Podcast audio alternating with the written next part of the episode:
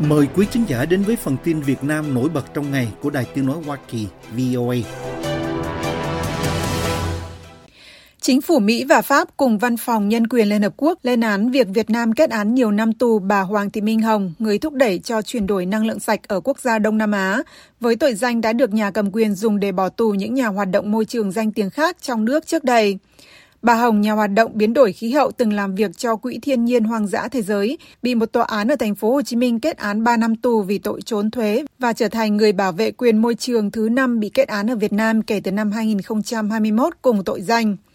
Trong một tuyên bố đưa ra ngay sau khi bà Hồng bị kết án trong ngày 28 tháng 9, Bộ Ngoại giao Mỹ nói rằng họ quan ngại sâu sắc việc chính quyền tuyên án tù bà Hồng, người mà họ gọi là một nhà lãnh đạo tổ chức phi chính phủ, đóng vai trò quan trọng trong việc giải quyết các thách thức toàn cầu, đề xuất các giải pháp bền vững trong cuộc chiến toàn cầu chống khủng hoảng khí hậu và chống buôn bán gỗ và động vật hoang dã.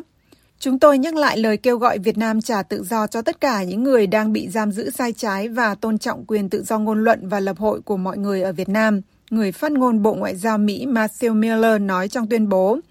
Ông Miller nói thêm rằng, chúng tôi kêu gọi chính phủ Việt Nam đảm bảo luật thuế được thực thi một cách minh bạch, khách quan để đảm bảo các tổ chức phi chính phủ có thể hoạt động mà không sợ bị nhắm mục tiêu hoặc bị truy tố không chính đáng. Bà Hồng được đưa vào danh sách anh hùng khí hậu của Liên Hợp Quốc và từng được Tổng thống Barack Obama nhắc đến như một người trẻ truyền cảm hứng cho ông, bị kết án không lâu sau khi Tổng thống Mỹ Joe Biden tới thăm Hà Nội, nơi ông hoan nghênh các cam kết về khí hậu của Việt Nam và cùng Tổng bí thư Nguyễn Phú Trọng nâng cấp quan hệ song phương. Chính phủ Pháp cũng bày tỏ quan ngại sâu sắc về việc kết án bà Hồng của chính quyền Việt Nam và cho biết họ sẽ tiếp tục nêu trường hợp của bà trong những cuộc thảo luận sắp tới với giới chức Việt Nam, theo một tuyên bố được Bộ Ngoại giao Pháp đưa ra hôm 29 tháng 9. Cùng ngày, Cao ủy Nhân quyền Liên Hợp Quốc cũng đưa ra tuyên bố lên án Việt Nam kết án bà Hồng, đồng thời bày tỏ lo ngại sâu sắc trước hàng loạt vụ bắt giữ và kết án gần đây đối với những người bảo vệ nhân quyền thúc đẩy cải cách năng lượng sạch ở Việt Nam. Theo một báo cáo của các chuyên gia nhân quyền độc lập đưa ra hồi tháng 7, cáo buộc trốn thuế được áp dụng để kết tội bà Hồng có mục đích chính trị. Trong phiên xử hôm 28 tháng 9, bà Hồng được truyền thông trong nước dẫn lời nói rằng bà đã không cập nhật thông tin kiến thức về thuế và xin tòa xem xét cho mức án thấp để sớm về với gia đình tiếp tục công hiến cho xã hội. Sau phiên xử, Reuters dẫn lời luật sư của bà Hồng nói rằng bà nhận tội nên phiên tòa kết thúc nhanh. Bộ Ngoại giao Việt Nam không ngay lập tức trả lời yêu cầu bình luận của VOA trước phản ứng của Mỹ, Pháp và Liên Hợp Quốc. Không lâu sau khi bà Hồng bị bắt, Phó phát ngôn viên Nguyễn Đức Thắng hồi đầu tháng 6 nói rằng các cá nhân và các tổ chức được đảm bảo hoạt động bình thường theo đúng quy định cũng như chịu trách nhiệm trước pháp luật về các hành động của mình ở Việt Nam. Theo đại diện của Bộ Ngoại giao Việt Nam, những người vi phạm pháp luật sẽ phải xử lý theo đúng các quy định của luật pháp tại đây. Trước bà Hồng, người sáng lập tổ chức bảo vệ môi trường Change và là người phụ nữ Việt Nam đầu tiên đặt chân đến Nam Cực,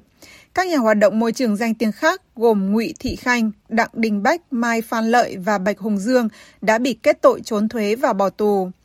Bốn người ủng hộ quyền môi trường khác đã bị truy tố với tội danh tương tự và bị kết án lên tới 5 năm tù trong một hành động dường như là một cuộc đàn áp rộng lớn hơn đối với những người bảo vệ quyền môi trường nhằm chống lại không gian dân sự ở Việt Nam. Người phát ngôn của Cao ủy Nhân quyền Liên Hợp Quốc Jeremy Lawrence nói như vậy trong tuyên bố của tổ chức đưa ra hôm 29 tháng 9.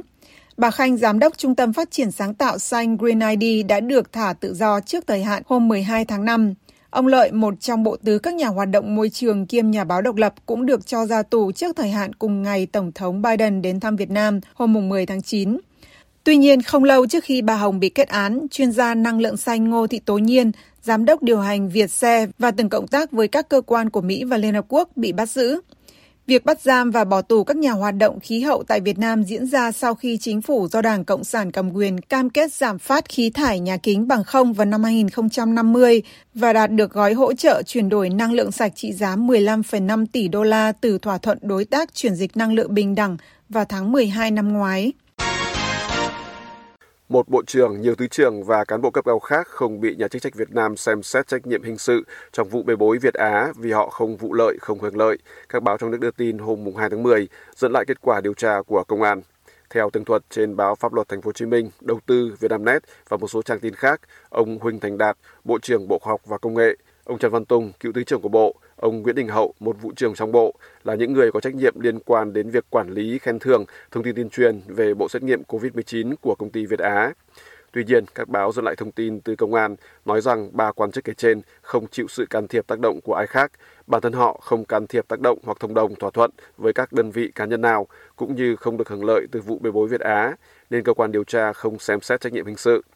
Mặc dù vậy, phía công an kiến nghị xử lý theo quy định về đảng, chính quyền và Viện Kiểm sát Nhân dân tối cao cho rằng quyết định như vậy là phù hợp. Như VOA đã đưa tin, khi đại dịch COVID-19 lên đến cao điểm ở Việt Nam trong hai năm 2020-2021, hãng tư nhân Việt Á của ông Phan Quốc Việt đã hối lộ hơn 106 tỷ đồng để mua chuộc nhiều quan chức, thổi giá các bộ xét nghiệm khi bán cho các cơ quan nhà nước và các cơ sở y tế công lập gây thiệt hại hơn 1.235 tỷ đồng, trong đó thiệt hại cho ngân sách nhà nước là 402 tỷ đồng. Liên quan đến vụ này, 38 bị can đã bị truy tố, trong đó có cựu Bộ trưởng Khoa học và Công nghệ Chu Ngọc Anh và cựu Thứ trưởng Phạm Công Tạc. Bên cạnh các quan chức đó là nhiều quan chức bị xem là có liên quan nhưng không bị truy tố như bà ông Huỳnh Thành Đạt, Trần Văn Tùng và Nguyễn Đình Hậu đã nêu ở trên. Ngoài ra là một số quan chức tại Bộ Y tế theo các bản tin trong nước hôm 2 tháng 10. Tin cho hay là ông Nguyễn Trường Sơn, cựu Thứ trưởng Bộ Y tế, đã ký hai quyết định cấp số đăng ký lưu hành tạm thời và chính thức cho bộ xét nghiệm của Việt Á để Việt Á sản xuất bán thương mại thu lời bất chính, gây thiệt hại cho ngân sách nhà nước. Tuy nhiên, cơ quan điều tra miễn trách nhiệm cho ông Sơn vì cho rằng đây không phải là lĩnh vực ông phụ trách, ông không thông đồng thỏa thuận để làm lợi cho Việt Á, không có động cơ vụ lợi hoặc động cơ cá nhân khác.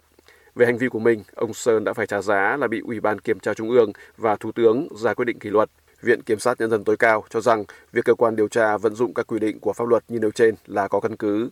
Một số quan chức khác bao gồm ông Trương Quốc Cường, cựu Thứ trưởng Bộ Y tế, ông Đỗ Hoàng Tuấn Anh, cựu Thứ trưởng Bộ Tài chính, ông Nguyễn Anh Tuấn, Cục trưởng Cục Giá Bộ Tài chính cũng không bị cơ quan điều tra xem xét trách nhiệm, các bản tin cho hay. Ngoài các quan chức cấp cao ra, phía công an cũng miễn trách nhiệm cho một số người vì họ là cấp dưới, phải thực hiện theo chỉ đạo của cấp trên, không biết, không thông đồng với Việt Á và đã chủ động khai báo nộp lại toàn bộ số tiền đã nhận. Viện Kiểm sát Nhân dân tối cao cho rằng quyết định của phía công an là phù hợp.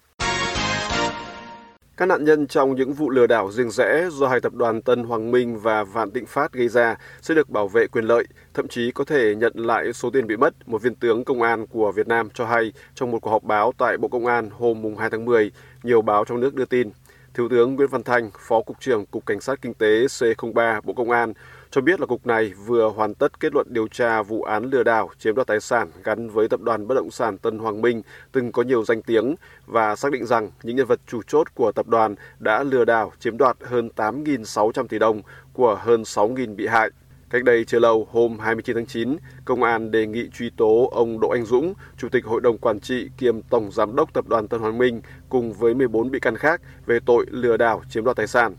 Theo tường thuật của báo điện tử Chính phủ, Pháp luật và Xã hội cùng với một số tờ báo khác, Tướng Thành nói hôm mùng 2 tháng 10 rằng C03 đã thu hồi đủ số tiền hơn 8.600 tỷ đồng mà tập đoàn Tân Hoàng Minh đã lừa đảo. Đây là vật chứng của vụ án và phải được phong tỏa, phải được đưa ra xét xử. Khi tòa tuyên Tân Hoàng Minh lừa đảo, theo luật thì tăng vật tài sản sẽ được trả lại cho người dân, cho nhà đầu tư. Tôi tin và chắc chắn rằng người dân và các nhà đầu tư sẽ nhận lại toàn bộ số tiền bị lừa nhưng phải theo trình tự thủ tục pháp luật, Thiếu tướng Thanh nói được báo chính phủ dẫn lại. Vẫn ông Thanh lưu ý rằng trong quá trình xét xử, tòa sẽ ra soát từng người và ông khuyên những người bị hại theo dõi chặt chẽ quá trình truy tố xét xử để bảo đảm quyền lợi của mình. Ông nhấn mạnh họ cần chuẩn bị về việc xuất trình thêm các giấy tờ nếu cần thiết để có thể nhận lại toàn bộ tài sản bị Tân Hoàng Minh chiếm đoạt. Như VOA đã đưa tin, Hồi đầu tháng 4 năm 2022, Công an Việt Nam bắt giữ ông Đỗ Anh Dũng, Chủ tịch Hội đồng Quản trị kiêm Tổng Giám đốc Tân Hoàng Minh và một số nhân vật chủ chốt gây rúng động dư luận. Sau hơn một năm rưỡi điều tra, công an kết luận rằng Tân Hoàng Minh gặp nhiều khó khăn về tài chính, dư nợ tiến dụng rất lớn trong năm 2021 và đầu năm 2022 khi thị trường bất động sản đóng băng và tín dụng ngân hàng bị siết chặt mà nguyên nhân sâu xa là ảnh hưởng từ đại dịch COVID-19. Do cần tiền trả nợ và đầu tư, ông Dũng đã chỉ đạo con trai và cấp dưới dùng các chiêu trò gian dối để phát hành trái phiếu, huy động gần 14.000 tỷ đồng trái quy định cho tập đoàn, công an cho biết được báo chí trong nước đăng lại.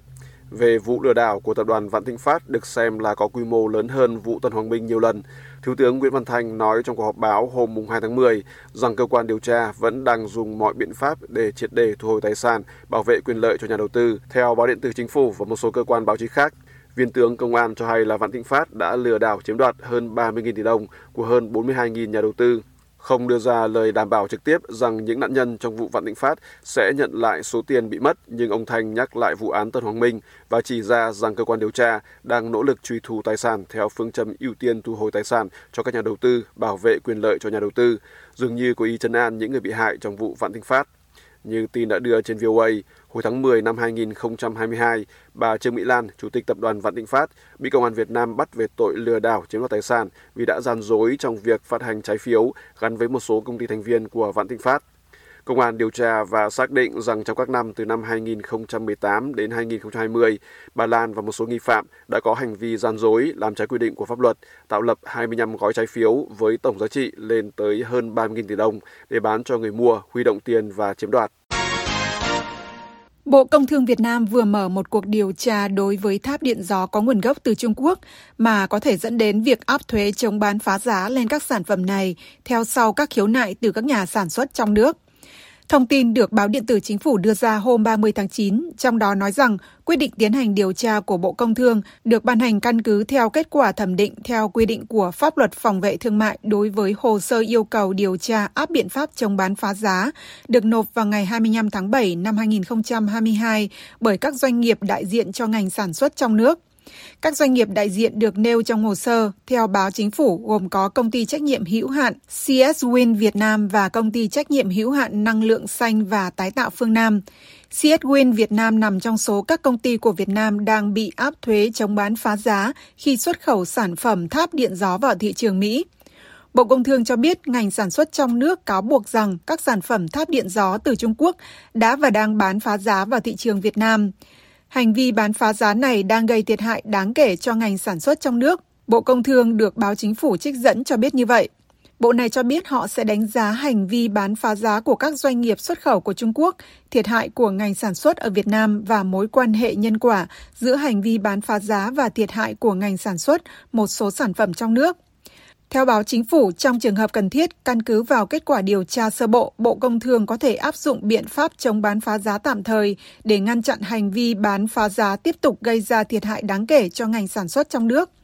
Bộ Công Thương không đưa ra mốc thời gian cho việc hoàn thiện cuộc điều tra, nhưng nói rằng hạn cuối để các cá nhân và các tổ chức đăng ký làm bên liên quan trong vụ việc với cơ quan điều tra là ngày 18 tháng 12 năm nay.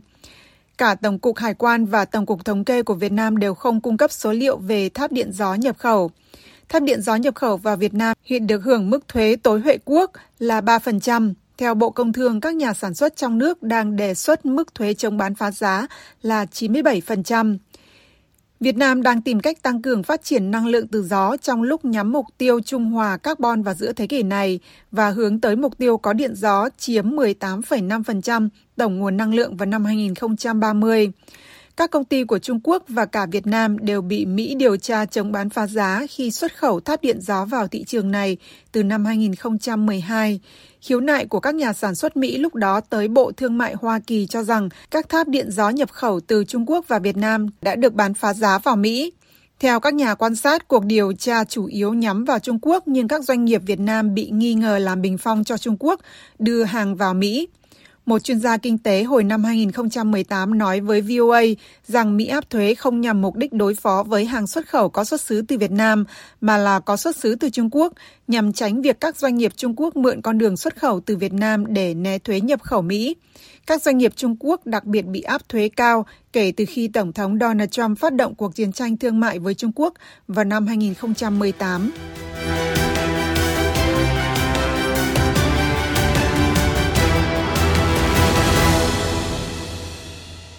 This program has come to you from the Voice of America, Washington.